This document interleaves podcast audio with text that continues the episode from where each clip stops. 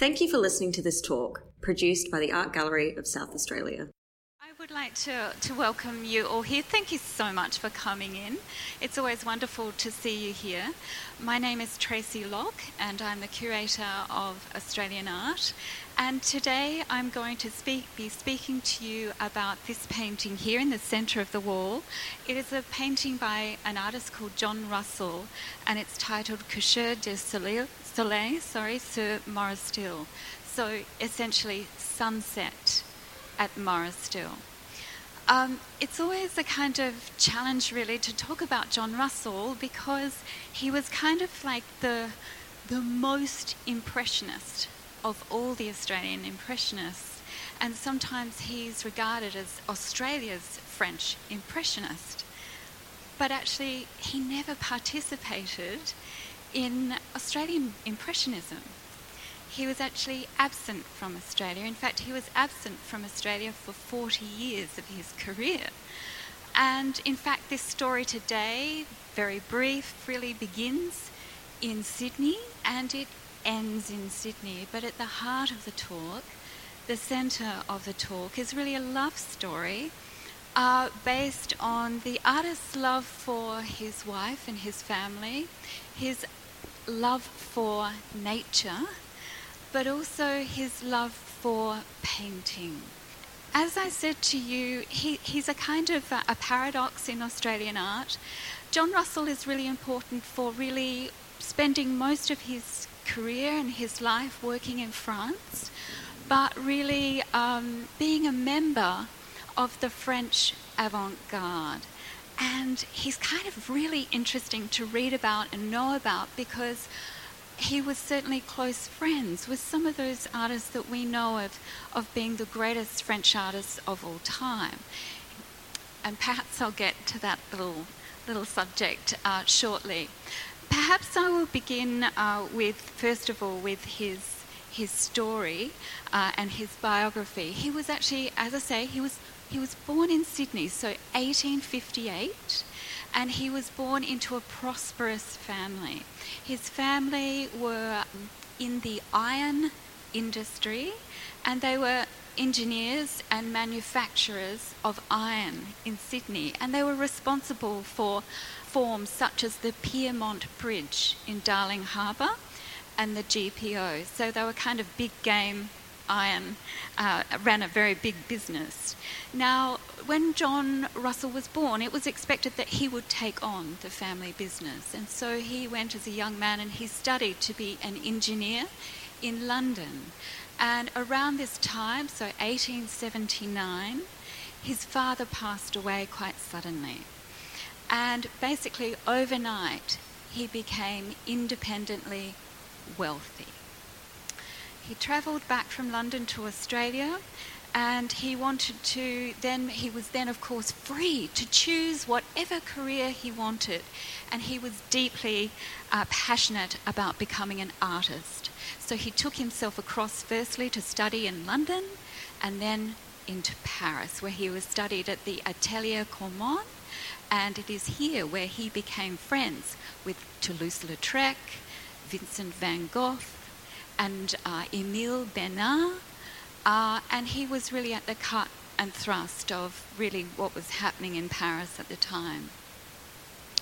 So we're jumping to the 1880s here, and in the summer of 1886, he took a break from the art school. In fact, the, the head of the art school actually shut their art school down because some of the students were painting in far too a radical manner.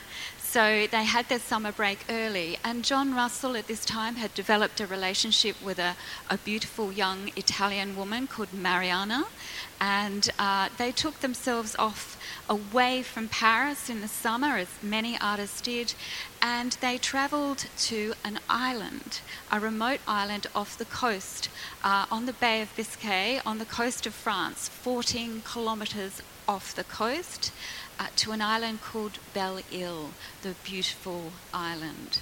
And so this is 1886, and they hire a home there and they have a cook. And John Russell spends his time responding to nature and the remoteness of this location. While he's there painting away, he notices a man across the way from where they're staying on the rocks, someone who looked like he was painting. And of course, it turned out to be what John Russell referred to as the prince of Impressionism. It was actually Claude Monet. There he was painting on the rocks, and John Russell was absolutely fascinated. They ended up spending about two weeks together painting on Belle Ile and sharing notes and, of course, a lot of the colour theory ideas that Claude Monet was working with at the time really started to transform John Russell's ideas as well. After this experience in 1886, John Russell decided he would build a house and a studio and also a forge on this remote island. And so by 1888, John Russell and his growing family actually went and lived permanently on this island. The island, just for some of you to understand the scale of it, is sort of about a third bigger than our own Hindmarsh Island here in, here in Adelaide. Um, it was about 17 kilometres long and about 9 kilometres wide, but at this time, of course, exceptionally remote. So he bases himself here on Belle Ile, it turns out to be for 20 years of his life. He was very attracted to the island, uh, as was Claude Monet, because the island was really faced the Atlantic Sea. So it was a very rugged, remote location, very isolated, and most of the area on the island was very flattened out, very unremarkable, and very featureless, if you like. But what was very characteristic and important and distinctive about the island was it was basically ringed by rocks and rock formations. And this is what became John Russell's fascination and also, of course, Claude Monet's fascination. I have kind of leaped forward to the location of Belle Ile. But before I go very much further about what it was that was so particularly inspiring about this location, I'd like to tell you a little bit more about the personality of John Russell. I've mentioned to you that he became independently wealthy in 1879 when his father passed away. But he was very tall, apparently, very athletic. He loved boxing, he loved horse riding, but he loved to sail. And he was also described as being sort of quite high handed, quite hot tempered, moody, but also incredibly generous. And you see throughout his life his ability to make friends, many friends, and, and be uh, very uh, affable. I had in my mind, my note to self is Steve Irwin type. so if you can imagine a very dynamic individual, that's my mind's eye image of, of John Russell. And there's this fantastic story when he was living on Belle Isle. As I said, he made many friends with great artists, including uh, Auguste Rodin. And in fact, he corresponded with Rodin for about 30 years until Rodin passed away in 1917. But he did manage to cajole Rodin to join him on Belle Ile and one day took Rodin out in his boat, in his yacht, because being having an engineering background and in his forge on the island, John Russell made his own boats. And he took Rodin out for a sail this day, but unfortunately the keel on the on the yacht broke off and there are, are, letters written by Rodin describing the absolute terror of nearly losing his life out on this boat with John Russell. So, as I mentioned, he, he does travel. Uh, he meets Claude Monet in 1886. He sets up his home on Belle Ile, and you can see that this really led to many visitors uh, coming in and, and dropping by. And perhaps I'll very briefly also mention visitors such as Henri Matisse, as a very young man, also visited Belle Ile, and his studies and interest in using colour were transformed through conversations that he had with John Russell. So, Russell, you know, in the story of, of European art and Australian art, is really quite a critical figure uh, for the way he was, he was really breaking new ground and, and communica- communicating his ideas. So you might say, why leave Paris in the summer and retreat to the country regions? Now, this is what all of the avant garde artists were doing in, in Paris at the time. You remember, this is when Georges Auguste Haussmann had transformed Paris into a new urban environment. And this is ex- precisely what the contemporary artists want to escape from. They wanted to have a genuine experience, they wanted to immerse themselves in nature. And that was also the, the attraction of Belle Ile, certainly for Claude Monet. He was tired, he said, of all of the cliche beauty spots and, and tired of all of the tourists. And he said he wanted to really soak up nature and find a very remote location and somewhere where his skills could certainly be tested and he could respond to a new subject. And that's really what Belle Ile is. It was a new subject for Monet, but also an invigorating subject for John Russell. So they were able to escape to these locations to really replenish themselves and refresh themselves.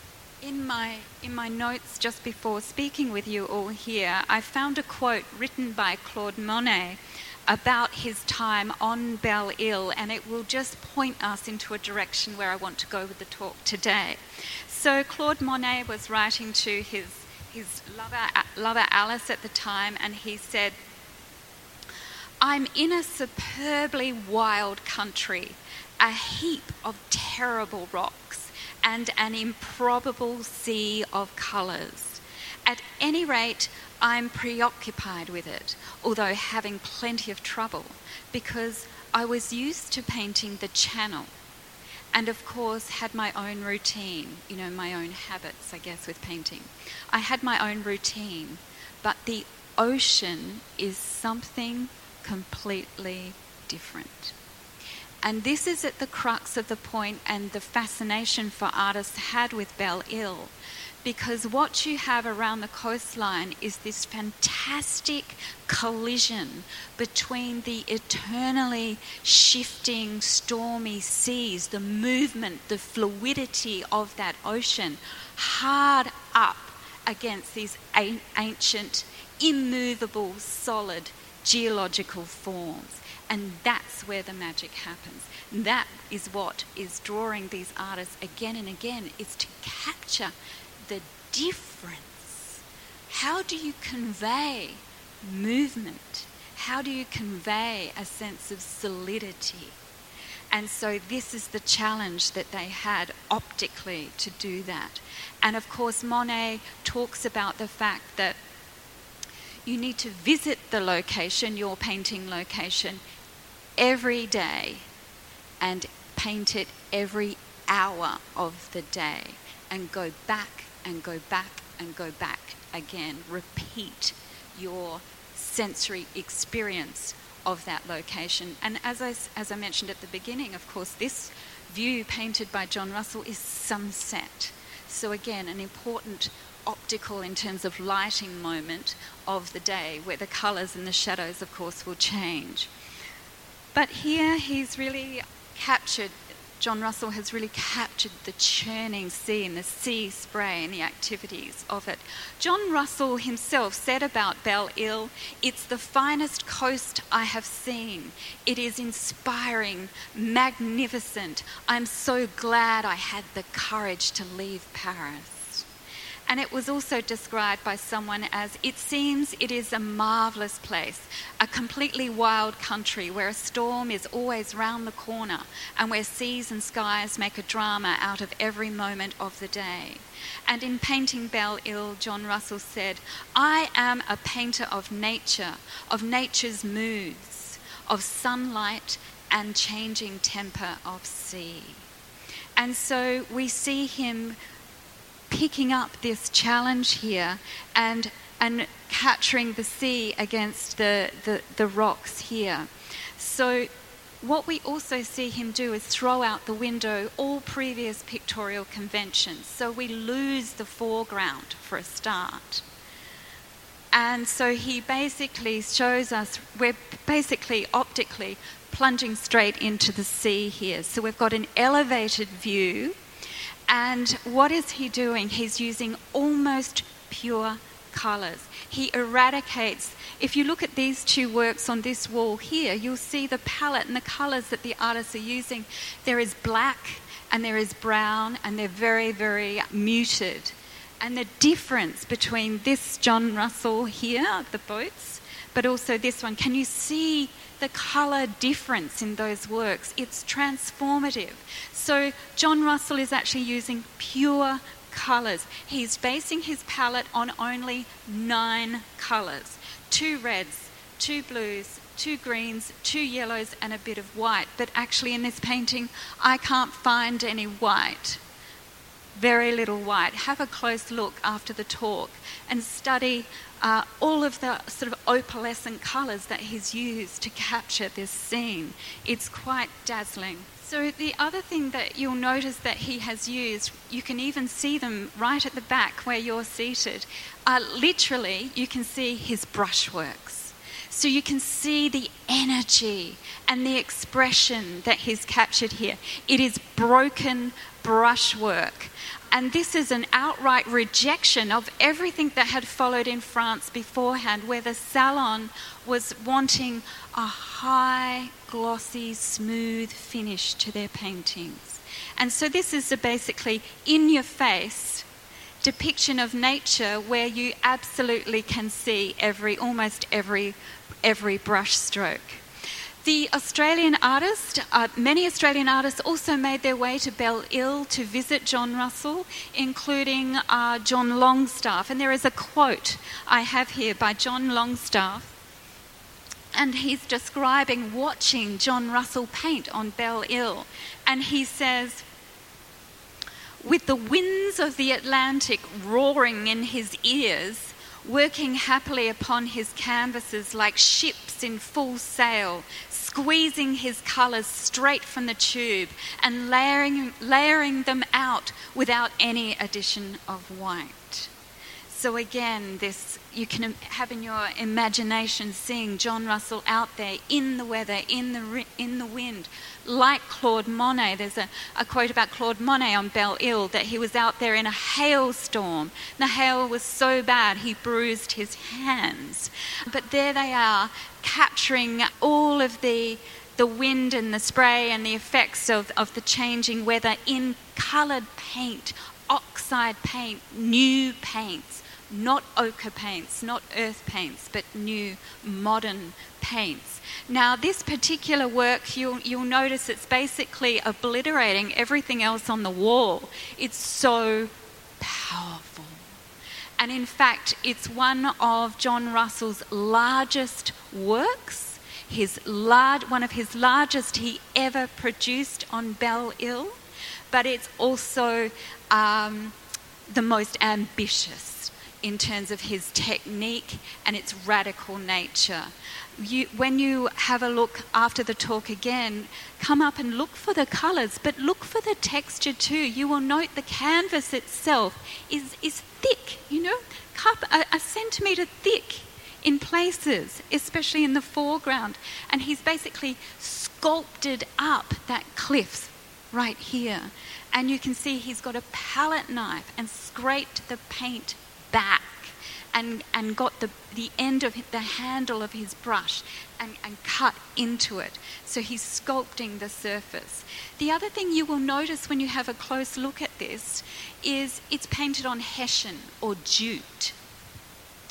Again, this is exactly at the same time what Vincent van Gogh, his friend, also Paul Gauguin are doing. They're painting on jute, something that soaks up the paint and gives a very dry, matte appearance. Again, radical for the time.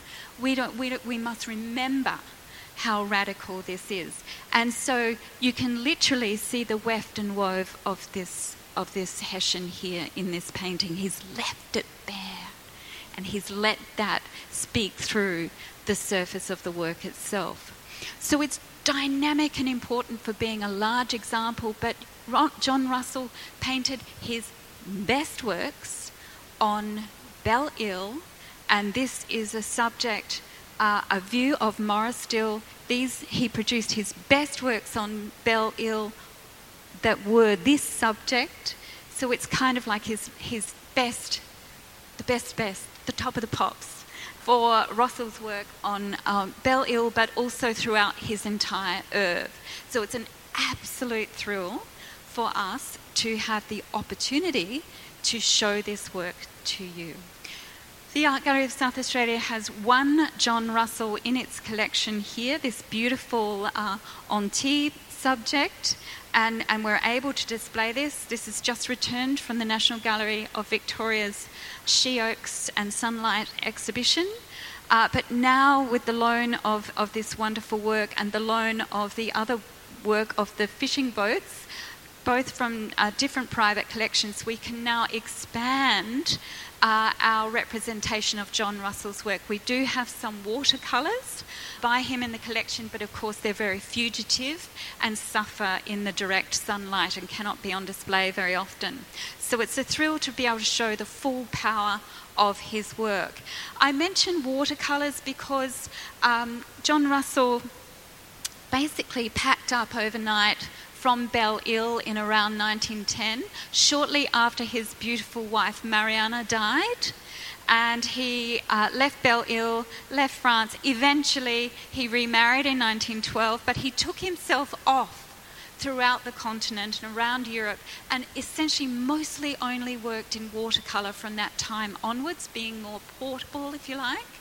And uh, he later returned to Australia in 1921 and he died at the age of 72 in 1930. And he died pretty much in obscurity. Isn't that hard to imagine? This artist, this Sydney born artist who'd, you know, literally worked shoulder to shoulder with Claude Monet, Matisse, Van Gogh. It's astonishing. So, he kind of fell away from art history for some time. There was a little bit more interest about his life in 1938 when some letters surfaced in New York between Van Gogh and John Russell. And so Russell sort of, people started to sniff out who is this, this John Russell. And then an exhibition was staged in London in 1968, and he started to regain some prominence at that time. And certainly, I would have to say, in the last 10 years or so, with a number of exhibitions that have been staged, certainly in Sydney, uh, his reputation and his contribution uh, to the story of, of really French art, but also Australian art, is, is now regaining some, um, some notice. So, I guess what I would like to say is that in conclusion, this wonderful painting here is a fantastic example of the artist working at the height of his powers, and he never really regained this intensity in his career, although he continued to paint throughout his life. In fact, his cousin was Thea Proctor. When he returned to Sydney in 1921, she tried to encourage him to exhibit his work and he, he had one very small show with a, a camera club, and that was kind of it. So this is really showing the artist uh, certainly at the, the height of his powers. He's also one final point for you. The fact he died in obscurity was also the, because he was away from Australia for 40 years, not that dissimilar to our friend over here, Rupert Bunny, who worked overseas for 50 years. Um, but he, because he was independently wealthy, he never had to sell his work. Okay, so in other words, he didn't exhibit his work very much. He didn't depend on it. Sometimes this gave him a crisis of confidence because he was kind of working in his own bubble, working in his own island, uh, in effect. And there's a fantastic quote which I now have completely lost. but it is a quote from Rodin writing to John Russell, really reassuring him about his greatness. And Rodin assures him that one day his work will be recognized as being of the same power and the same strength as their colleagues, uh, Gauguin and Van Gogh and, and Monet. So I think Rodin was, was right, but it, sometimes it takes time for artists to gain uh, recognition, those that slip away. And I think perhaps on, on that point I might conclude my talk, but I would very much welcome any questions that, that anyone may have about John Russell. I don't know if anyone heard that question, but there was some some suggestion that when he returned to Australia with his second wife, that she was not welcomed by the family, and this added to his sense of isolation in Sydney. I'm not sure. I don't know. Um, I think that's a kind of not an uncommon thing, let's say, uh, family tensions. But I think I don't know. We, we, we won't know why he, he withdrew. Um, he did have, he and Mariana, his first wife, Mariana, by the way, his first Italian wife, was depicted by Rodin. Uh, she was Rodin's model. Uh, at different times, and he also commissioned a bust of her uh, by Rodin. It's very famous and very, very beautiful, and there's a version of it certainly in the Metropolitan uh, Museum. But they had 12 children together, but they lost six. Uh, and his firstborn, Jeanne, she ended up being uh, the executor of Russell's estate, looked after her father's work, firstborn, eldest, eldest child. And in fact, this work here comes from um, her, the provenance of, of his daughter. So he had a very big family and a lot of children, uh, which also increases the percentage chance of tension. in the family. Who knows? I don't know. Um, but also, I think Australia may not have been ready for his work either. That's another possibility. Um, it was. It's certainly some, looking at something like this in the 1920s in Sydney would have been quite a radical thing. Are there any other questions? Yes, just at the back. Most of the scenes that he did paint, he did paint figures, he did paint portraits. Some of his portraits are superb. But most of the scenes he did paint in uh, on Belle Isle were, um, what's the word, with no, no human content. Um, however, he did revisit the canvases. He would paint on the spot, take it back to the studio, but he would revisit the canvases sometimes after many years and retouch and rework. And he describes it as kind of like um, building cobwebs of colour. And so building up and dragging and pulling, he describes it, dragging and pulling the paint across the canvas.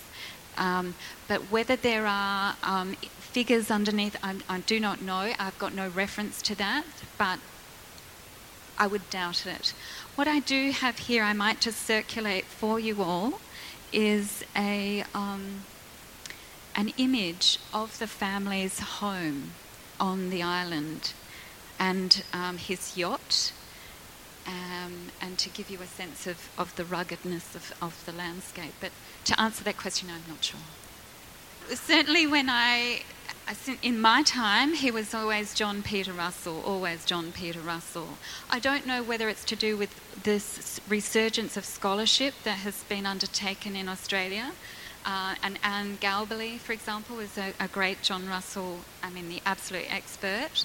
Um, but somehow the Peters dropped, and I, it's a really good question. I, I don't know, Rana, I'm sorry. Um, who knows, things change. yes, that's a really great question, too. I don't. I certainly have been doing some searches um, on the internet about Belle Isle today. It looks as though it's still very remote, and they are there are sort of advertisements and things like that to visit. But I think it's just it's its distance from the coastline um, means it's not sort of a, a, highly popular destination. And in terms of other artists visiting Belle Isle, I, I do not know of any others. It's not to say that there aren't. So perhaps we will leave it at that. And I'm sorry I couldn't answer all the questions, but thank you so much for coming. Thank you.